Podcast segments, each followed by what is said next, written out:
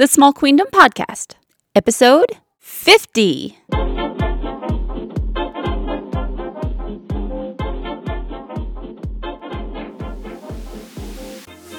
welcome to the Small Queendom Podcast. This is the host, Leah Graham. I'm so glad that you would join me today.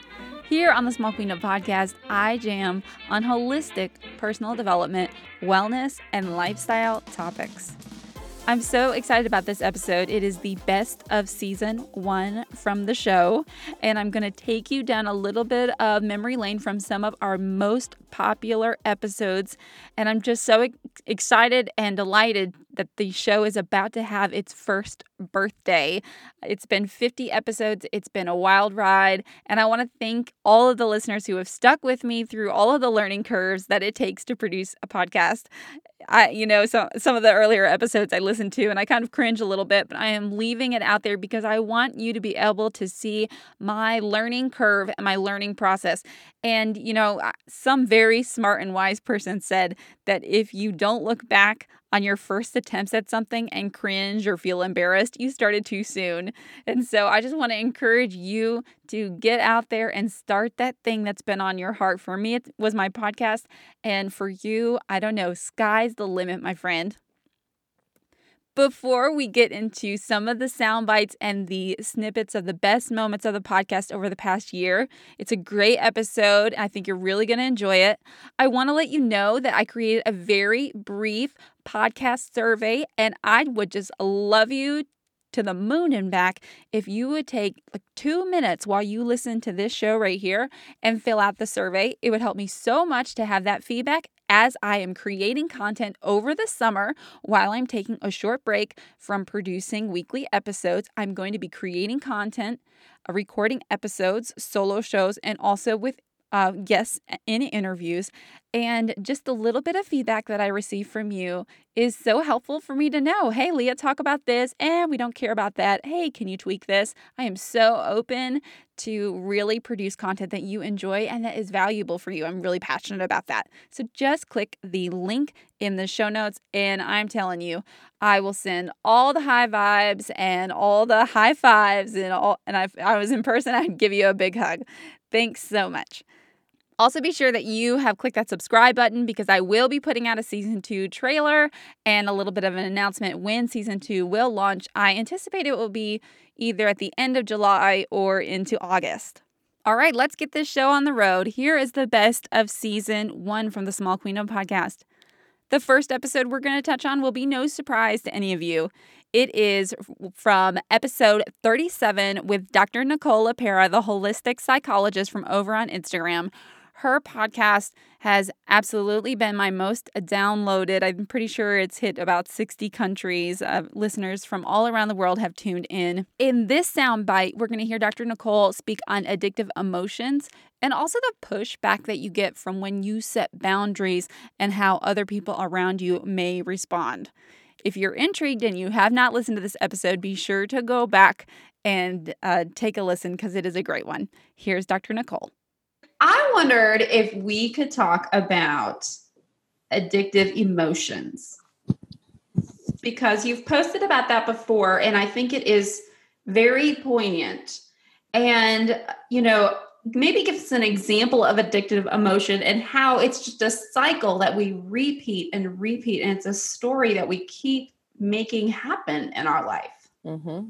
Absolutely. Um, so we become addicted to emotions, kind of in that same way, like you're saying, patterned, right? We think the same thoughts, we then result in the same feelings, we engage in the same behaviors, we do so consistently enough over time, they become habit. Uh, we also become addicted to emotions physiologically, because emotions actually cause or resultant from, right? Both are interconnected, chicken or the egg thing, right? But we have different hormones, chemicals, neurotransmitters that are released in our bodies that then our body too gets used to. Right. So we get wow. used to feeling literally down to a physiological level, hormonal level, a type of way. And I say both of these things to acknowledge that humans don't like brain, human brains, human physiologies, homeostasis, if you will, uh, a kind of a, a, a maladaptive homeostasis, but adapt, you know, it's kind of what homeostasis is, the return to balance, but we yes. get used to a balance sometimes that is not balanced, meaning we don't like difference or change. Um, so when we start to experience a different physiology or a different behavior, even in ourselves, even if it is logically moving toward this ideal way we want to be or feel, the mere fact that it feels different, different than we're used to feeling, is enough to invoke discomfort. So I think that's why change is hard, and that's where addiction comes from. So a personal example I will share. Um, I come from a family that has a lot of rampant, though depending on who you ask, they will completely deny it to be the case, anxiety, um, and a lot of chaos that kind of feeds, again, part and parcel, feeds the anxiety. Um, so for me, I became, if you will, addicted to anxiety, to stress. So even if over the course of my life, if you were to ask me, you know, kind of what I wanted in life or what, you know, was ideal, I would say I wanted peace, right? So logically, all I wanted was to be able to kick back and relax and not feel anxious. Who would want to feel anxious? Those of us who feel anxious, it sucks. It's not a yes. way to, to be. It's not an enjoyable life, right? However, I was so used to it that when I would find a moment of peace, right, if there was nothing objectively going on, I would notice that I would start to agitate my surroundings, whether or not it was my partner or my mental world. I'd make things up in a sense, or I'd poke, you know, partners or friends or whatever it was to invoke that same chaos, stress, and anxiety that I was used to. Even if, like you're saying, on the same, on the other side of my mouth, I was saying, I just want peace. It's like I was not allowing peace to happen because there was something incredibly uncomfortable about peace for me. And I was addicted in a sense that with, with something like anxiety, we have adrenaline that rushes through us. We have cortisol that rushes through us. And so like I was saying earlier, on a physiological level, my body wanted that. It was used to that. Wow. Well, why do you think it is that as we begin to change and as we start to learn how to say no and set those boundaries, that other people respond so strongly? Mm-hmm. I think it's two reasons, possibly more, but I'll start with two.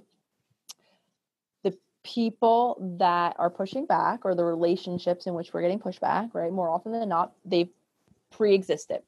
Some of them, if they're family, another hot topic, they've existed as long as at least one of us has been on the earth, right? So I say that because, and one of the reasons why these longer term relationships and family systems, you know, as in all the members of the family, are, are difficult to change is because they become locked. Meaning we get used to the volley that is my relationship with you, or my relationship with mom, or my relationship with sister, or even a romantic partner, right?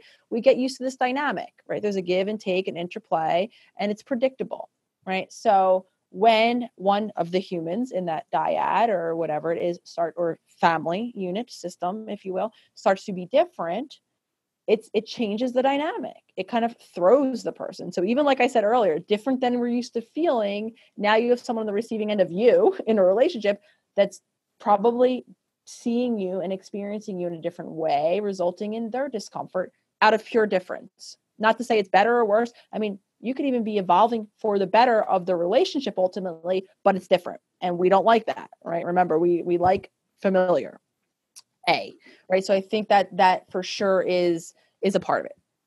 B, it's a little more complicated, and I think it underlies a lot of interpersonal uh, issues, if you will, um, that a lot of people experience. Sometimes our change makes someone feel some kind of way about themselves.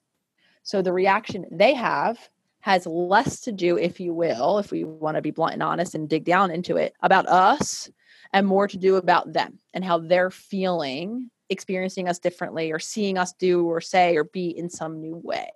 Um, like I said, I think I can expand this globally to most reactions we get from other people have less to do with us and more to do with them. Um, but I think this is in the context of this relationship. So if I start to be different in my friendship over here, right, if I'm starting to go to bed earlier or worry more about my nutrition and, you know, my friends boozing next to me and wondering why I'm not on the bar stool next to them, you know, it might be less to do with me, you know, not being there, and more to do with, oh, well, now they're looking at why they're there still. Um, again, this is just a very simplified, you know, example, but, you know, and then they could be feeling some kind of way about them, but instead of saying, well, I don't like that I'm still on the bar stool, I'm now mad at you, Leah, for leaving me on the bar stool alone. How dare you? You're yeah. ruining my friendship and you don't care about me and all that other crap that we kind of make it to be. So I think those are at least two of the things that initially come to mind with why pushback happens when we put up a boundary. This is a great segue into the next episode that I wanted to highlight on the best of season one, and that is episode nineteen, when I actually shared part of my story. This was a hard one for me to publish because it's difficult for me to be vulnerable. It's definitely a practice.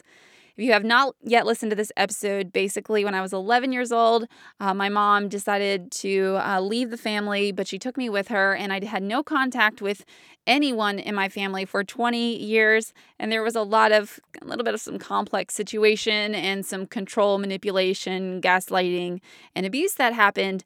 And it has been such a transformation for me to move towards a path of healing.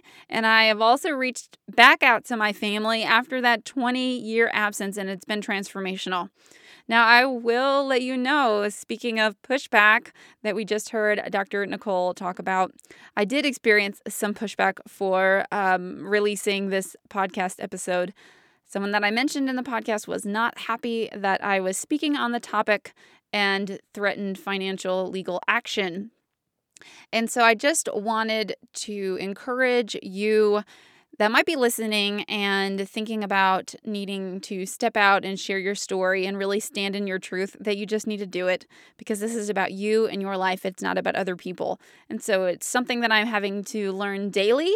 Um, but I am glad that I took that that step for myself at that time. And I am proud of the person that I am becoming and the path of healing that I'm walking down. So here is a snippet of my story from episode nineteen. So that was a very scary story to experience as a child. And so we pretty much kind of lived in this shroud of hiding. And because of the shroud of hiding, like, you know, really I learned how to like to be in a situation but not be seen. I learned how to talk to someone and ask questions, but then never learn anything about myself. I learned how to be a master of disguise, of uh, being okay to the people around us. Another negative issue that came up is um, I was not able to process the incredible grief and trauma that I had experienced as an eleven-year-old, going through just the complete uproot and, you know, decimation of my family. And so I think now, looking back, that I dealt with some intense depression. And because of the state of things, like I could not, I could not healthily express how I was feeling. And when I would express sadness or confusion or frustration, normal things, it was very much twisted. It was twisted into a story of, you know, spiritual inadequacies and, you know, prayed out of me. And it was just very, very negative. So as I'm telling kind of my experience to my counselor, you know, she basically says that I've experienced what is called complex abuse for most of my life. A ton of emotional uh, manipulation, a lot of gaslighting, um, spiritual manipulation and control, just very difficult. Um, anytime something was given, it always came with a lot of conditions. So it was, you know, very, very touch and go. And another pattern is that people would come into our life and then at some point they would do or say something that would make my mom mad, and then they would be completely cut out. So there was just a lot of isolations, you know, it was just confusing for me. Like, why can't, why don't people stay around? Like, why does this always happen? Why do we always have these conflict with people? Why can't we have like meaningful relationships? And now I look back and I know that that is another sign of things not being right. And so what spurred all this on for me, besides thinking I needed to go to a counselor because I kept attracting negative people into my life, was after I had my son, I was holding him and I was looking at my daughter, and they're about the same years apart as my siblings are. And I looked at them and I held them and I thought, gosh, what could ever happen that would make me walk away from them thinking about my mom? And I couldn't think of anything. I came up with a lot of scenarios in my head. I came up with a lot of crazy stories. And I thought the last question of the story would be, would I be able to walk away from them? Would I be able to never talk to them again? And the answer is no way. There is nothing, nothing that they could ever do, nothing that could ever happen that would make me walk away from my children. And that's when I realized that something wasn't right. So thirty years of my life having such a strong voice is hard to break out of. And, you know, I gotta, I got, I have to remind you, like, it was my normal. I didn't know that things were different, and I was completely isolated. I had no contact with any of my family for twenty years. No one. So I have an incredible amount of grief. I have an incredible amount of grief about time that was lost. The fact that I didn't get to see my siblings get married, that I wasn't around when their babies were born, that my grandmothers have since died since I left. Both of my grandfathers were passed away at the time, and, you know, we didn't see my grandmothers um, very much. And then when we left, I didn't see them again, and they died. So I lost any opportunity to have a relationship with those important family bonds. This next episode I want to highlight is way back from the beginning of the show. It is episode eight with Beth McCord. She is an Enneagram coach, and I so appreciated her coming on and helping me uh, dig into the Enneagram a little bit more on, on the surface level. And in this snippet, she starts to break down some of the types. I love the Enneagram. It has been a tremendous tool for growth and health and being a guidepost on um, on kind of where I'm at and what are some of the stories that I've told myself and a little bit of the lens that I see the world. And of course, if you listen to the show at all, you know I love to try to bring in the Enneagram whenever I can. So here is a little snippet from my conversation with Beth McCord from way back in episode eight. And the type eights, um, nines, and ones, they're in the gut triad or the instinctual center. So they they go off their instincts. Now they'll do it differently, and they have it's it's mainly because there's an emotional imbalance, and there is a common desire between the three. So the emotional balance between the gut center is anger. Now here's the interesting thing: it's very different for the, the three of them. So eights are more visceral in their reaction to anger. It's like this intense fire that needs to be expelled quickly. They're not even thinking about it, it just happens. So think about a two liter pop that's a Diet Coke, and you throw a Mento in, mm-hmm. It's going to explode, right? Mm-hmm. Like instantly, it's like poosh. Well, that's more of a type eight. And so it's very fast, it's very reactionary. Um, they process quickly, and their um, desire is justice, like the other two, but their desire for justice is to make sure that people are not at the mer- uh, at the mercy of injustice. Okay. So helping the innocent, protecting others, protecting themselves. Um, kind of so, makes me think of like an activist almost. Exactly. I mean, think about like Martin Luther King Junior was a great type eight. Okay. Um, so when you, you know, if a, you could even have a five foot two hundred pound woman who's a type eight, and she's going to think she's six five. If she sees injustice, you know, if she sees someone hurting a child, she's going to move in quickly, and mm-hmm. she's not going to think twice about it. Mm-hmm. Um, it's very decisive. It's very clear. And they're the kind of people that, you know, say it like it is. Um, so their anger is the one that's more noticeable. Now it's not like they're angry all the time. You know, it's, you know, it's just that when they see an injustice, Um, they speak out. They're going to speak out. Mm-hmm. Nines, on the other hand, are going to be, um, they live in a fog. And so it's hard for them to see their own desires and needs. Or they'll go along to get along. Um, and so they don't like anger because they don't want conflict or tension. Mm. So they suppress their anger. But they can either suppress it so much that they literally numb out in life, or they're going to explode like a volcano every once in a blue moon, which... Mm. really is like, wait, what just happened? Um, but the thing that they get frustrated about with injustice um, is when other people aren't kind and considerate and thoughtful and mindful of others and respectful. So they want everyone to have a place at the table, to know that their presence matters, um, to include everyone, even if they disagree, just everyone has a place. So if they feel that people are excluding others or being judgmental or not thoughtful, that will make them pretty frustrated. Um, and there's so much more to all of this, but we're just yes, giving a, a high absolutely. view, overview. Um, the ones, on the other hand, their anger is repressed because that would be bad or wrong. They're the moral um, perfectionist, and they want to do what's right, black and white. And so they repress it, but it kind of comes out as criticism, being nitpicky, judgmental. Yes. Advice that they think it's advice, but others will take it as, why are you criticizing me? Um, and so it feels a little bit more prickly. Um, and so think of a two liter pop that's been shooken up, but the lid is halfway on, halfway out, off, and it's like kind of spewing on the sides, but it's not mm-hmm. a full, full, full form explosion. Um, and so that's how the one's anger kind of comes out. Mm-hmm. Um, then the next triad is the feeling triad, or the heart center. And that's the twos, threes, and fours. And they have an imbalance in their emotion of shame, and they have a desire to have significance or a very specific identity. So the twos in the feeling category, they're not feeling their own feelings. They're feeling everyone else's feelings. Absolutely.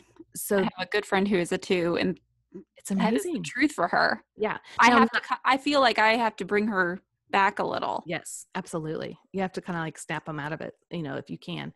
Now the nines will feel the tension or the energy in a room. Like if they, they'll sense if something's off.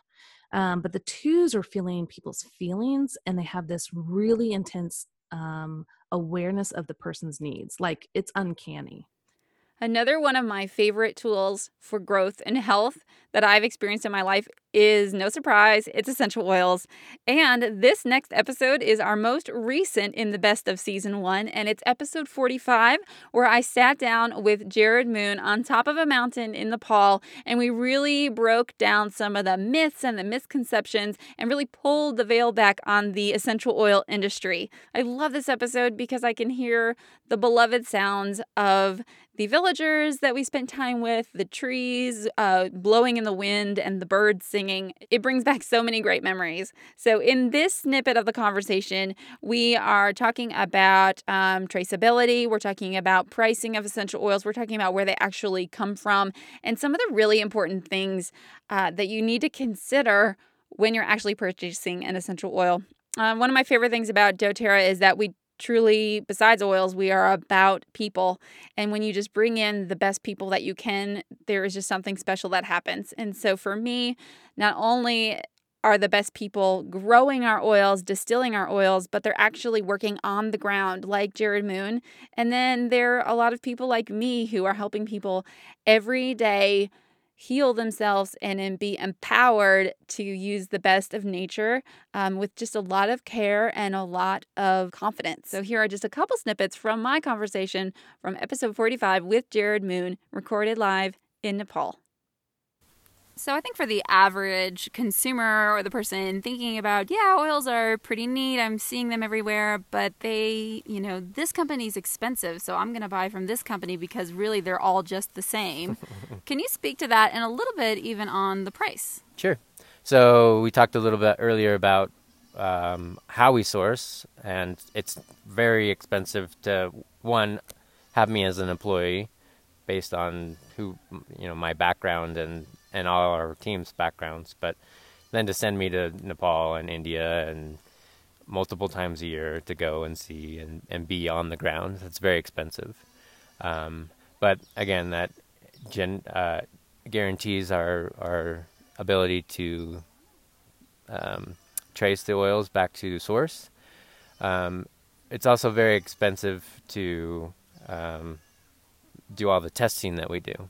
Um, A lot of cases we have to do C fourteen testing. So again, this goes back to that example of, of methyl salicylate and birch, right? Methyl, methyl salicylate or synthetic methyl, methyl salicylate. Um, if you just looked at a G C, you can create the profile to look just like birch chemically with all synthetic pro- product um, components. Um, but, and so it may look and smell and have the same specific gravity, et cetera, as, as you can create it an oil to be identical, even though it's synthetic. Then you have to, but to to know that it's synthetic, you send it out for C fourteen testing, carbon fourteen testing, and that's not cheap. And there's only a few companies in the U S that actually do that, um, companies and universities that do that. So all the testing that goes into it, that's very expensive. And then, you know, all the regulations that, that are behind it. But then, like, it's much cheaper, like I said, to just buy a fraction of, of a, an oil. And um, then it, it's kind of, so a, a, an easy example of of that is, like, I can buy, go to a, a, a car dealer, and I can get even the same car dealer, right? Like, I can, there are different classes of, of car. Like, it, they may be the same car, and they may come from the same factory, but they're not all the same. There's always a premium one, right? And we are definitely on the high end of the premium because the quality is always there. The profile is always going to be there. Um, and we're not going to cut back on, you know, oh, we can make it a little cheaper by doing, I don't know, if it's a blend, we we could, instead of using X, we could use Y, and therefore it's going to be cheaper. Um, we're going to put in the best product, the best oils, and the best ingredients to make it the product that it is. And what about payment to our harvesters or our growers? Yeah, so you guys, when we were at the Wintergreen facility, mm-hmm. you saw, or the distillation, you saw them get paid on the spot.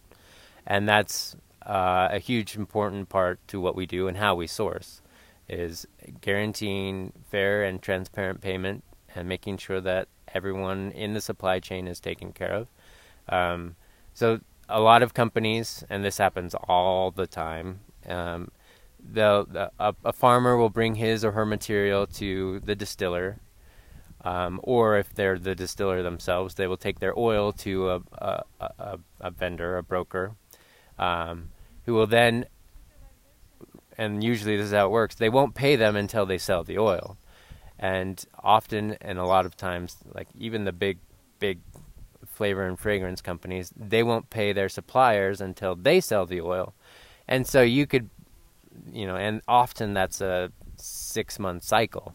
So you, you, you, as a farmer, if I were to do that, like, that would mean I would take my product, or um, whether that's the actual oil or the the biomass, and then I don't get paid for it until six to nine months later. And if something happens along the chain, um, I, I we've heard, hear stories all the time of farmers that still haven't been paid from harvest that they contracted two and three years ago.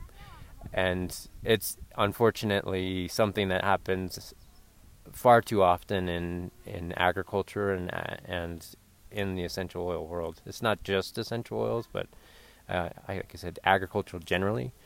But it does happen in our, in our industry, and we hear stories about it all the time. And we have suppliers that um, come to us because they know they're going to get paid, and they're going to get paid a fair price. So a few minutes ago, you mentioned this word traceability, and I think maybe we probably have talked about it a little bit, but maybe we can just um, wrap that up with a bow a little bit. Sure. I've, I've definitely heard of popular oil companies say that they own their farms, and so you can go see that, but that doesn't seem very realistic in that setting. But I, what I'm getting from being here in Nepal and meeting you and meeting Rajesh and seeing the people who are on the ground, there is serious traceability here. Yeah. So yeah, I can, uh, you know, I know where a batch of oil is coming from. For example, in Nepal, each supplier that we use, I know what region they they, they get their oil from. And in many cases, I can go back to the, the still and the area where that wintergreen came from and see what it's like there. Um, but traceability is a huge thing. If you know the, the chain of, uh, you can call it the chain of custody, and, and see the hands that it went through, then you can ensure that it's pure and natural. Um, if you, you know, using a broker, you have zero visibility into their supply chain. Um, the this idea of of of you know, owning farms or having farms, that's fine, but that's a fraction of their their actual volume of oil. Um, so it's just kind of a fancy line they use? Yeah, it, well, it's a great marketing campaign, right? Like, yeah, we know this came from our farm. Like everyone, you know, as as consumers, especially in this generation, we, we like to know where our products come from. I, I'm uh, one hundred percent behind that. But it's it's misleading to say that it comes from our farm when only a fraction of it comes from our farm. Okay. Well, if it's not coming from their farm, where is it coming from? Uh, it's coming from usually a broker. And last but certainly not least is episode fourteen with Megan Knorpp, where she talked about living life outside of the box. If you haven't listened to episode fourteen, Megan Knorpp and her husband, Mike, have nine children, and they have spent extensive amount of time traveling in an R V around the United States. And also they went over and were in Europe for quite a bit of time, and also Northern Africa. The conversation with Megan was wonderful. She is really, truly the epitome of a conversationalist. She has so much insight. And I mean, hey, if you have nine children and you have traveled around the world, there's just kind of a lot of that inner deposits that you've put into your spirit. And I'm so grateful for Megan. She talks about her life being now and how she kind of went through the process of, you know, looking at where they're at and, and why they wanted to start traveling, and also just kind of the perspective that she has while she's traveling the world. You know, you can't see all the things and do, you know, go to all the places at once. So I just loved listening to her wisdom. It was fascinating. I hope you will enjoy it. This is episode fourteen with Megan Knorpp. You know, some things weren't as challenging for me, but I knew it was good for my kids because we had lived in very homogenous neighborhoods before that. And we, you know, hadn't seen both, you know, culturally, but also socioeconomically. Mm-hmm. And I mean, like, you know, in the United States, we do that. We are most of our neighborhoods, everybody around us makes about the same amount of money and, you know, lives a very similar lifestyle. And so going into countries and seeing very different ways of living and people from very different levels of society and interacting with them was really good for all of us. And um, I absolutely want to continue giving them that gift because I see that my teenagers, especially who are able to assimilate that information better than anybody, are deeper and more well-rounded than I think they were before. And then maybe some of their peers are. And so it's like, oh gosh, we got to keep doing that again because I have younger kids and I want to make sure that they all are being challenged and pushed and deepened. And one of the things that before we left that I really wanted to to say and to experience was that you hear so much on the news these days, and the new, the words fake news are thrown around all the time, and you do really feel at the mercy of, you know, these reporters and these websites, hoping that they're describing the situation accurately. But there have been times where I was aware of the situation when I read the news, and I'd be like, well, that's not actually how it goes down, and that's not really accurate. And so I thought, why don't we get out into the world and meet people from all of these different places so that we're politicians and, you know, reporters and any anybody, educators can tell us something, and we can say, well, actually, I've been there. I've seen that. I've experienced that. I've met them. That's not accurate. And I just thought if we could put ourselves and our kids in that place, how much better would we be? And how much less, it would be so much less easy to manipulate us and to, um, to try to, I don't know, fake news wouldn't work anymore for us. And so that's one of my other goals too, is to really experience it myself and have my kids have those same experiences. I just feel like when they become adults, the type, I, you know, the type of leadership and um, the ideas that they will have will be so much richer and um, more grounded in reality. So, you know, I'll, I will hear people say, I can't do that because I have kids. So whether it's like, I can't, you know, fill in the blank, whatever business it is, I have kids, or I can't travel because we have babies. Like what, how do you respond to that? Oh gosh, I have a lot of responses to that. Um, Go for it, girl.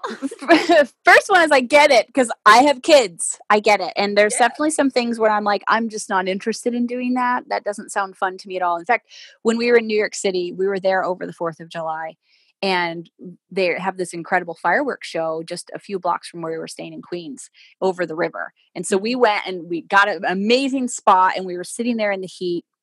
And we thought, we were still like four hours out because, you know, fireworks don't start till late. And we're like, you know what? Everybody's miserable. We're out. And we like left this, and we were on this dock over right there on the river. It was going to be right there.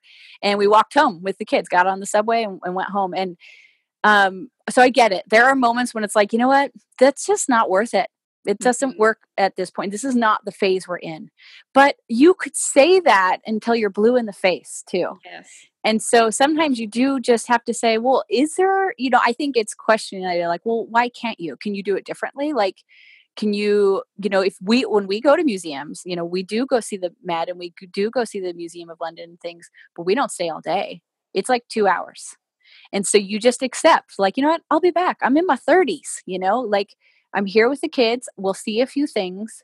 Don't, and try not to get too frustrated that they don't want to look at that thing for very long, but you'll be back. And so there's definitely that. And then I think the third thing I would say is I think that so often it's, it's kind of crazy to me. Your whole life growing up, it's like, what do you want to do when you grow up? And then you get there and everybody's just doing what's best for their kids in a way, which I don't even know if that is best for their kids, but all the moms are just sitting in their cars while their kids are in sports or in lessons and doing nothing. And it's, or, and I'm like, so why are you taking your kids to lessons for things if when they grow up, they don't even get to use it anymore? They're just going to sit in the car and take their kids to lessons. And so while absolutely we take our kids to lessons and we integrate them, I also want to show my kids that when you're an adult, it's your turn to live. It's your turn to live the life that you want to live. And and I tell my, you know, people say, well, what do your kids want to do that? I say, well, I don't know. This is my life. And, and when they grow up, they get to live their life. And so I think you have to be really careful to say, am I living my life? Or did I, when I was a kid, I lived my parents' life. And now that I'm an adult, I'm living my kids' life.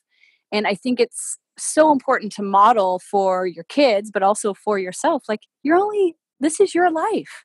And absolutely, you love your kids and you're going to take care of them and you're going to help them be happy and meet their needs and prepare them for their future. But this is your adult life. So live it. Live it the way you want to live it. All right, my friend, we have come to the end of the show. I hope you enjoyed that walk down memory lane of season one. I know I did. Just a reminder, I will be taking a break as I'm creating new content for season two. So be sure to click that subscribe button. And hey, if you miss me, just go back and start at the beginning of the show and pick up any of the episodes that you may have missed.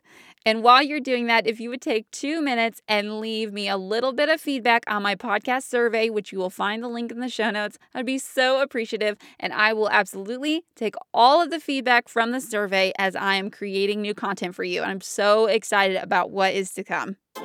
Don't forget that you can find me over on Instagram at Small Queendom. And if you are not yet on my email list, I put out generally a weekly email on Tuesday, just a little hello from me. And you can sign up for that by going to my website, small queendom dot com. All right, my friend, stay strong, be kind. I will talk to you soon. Bye-bye.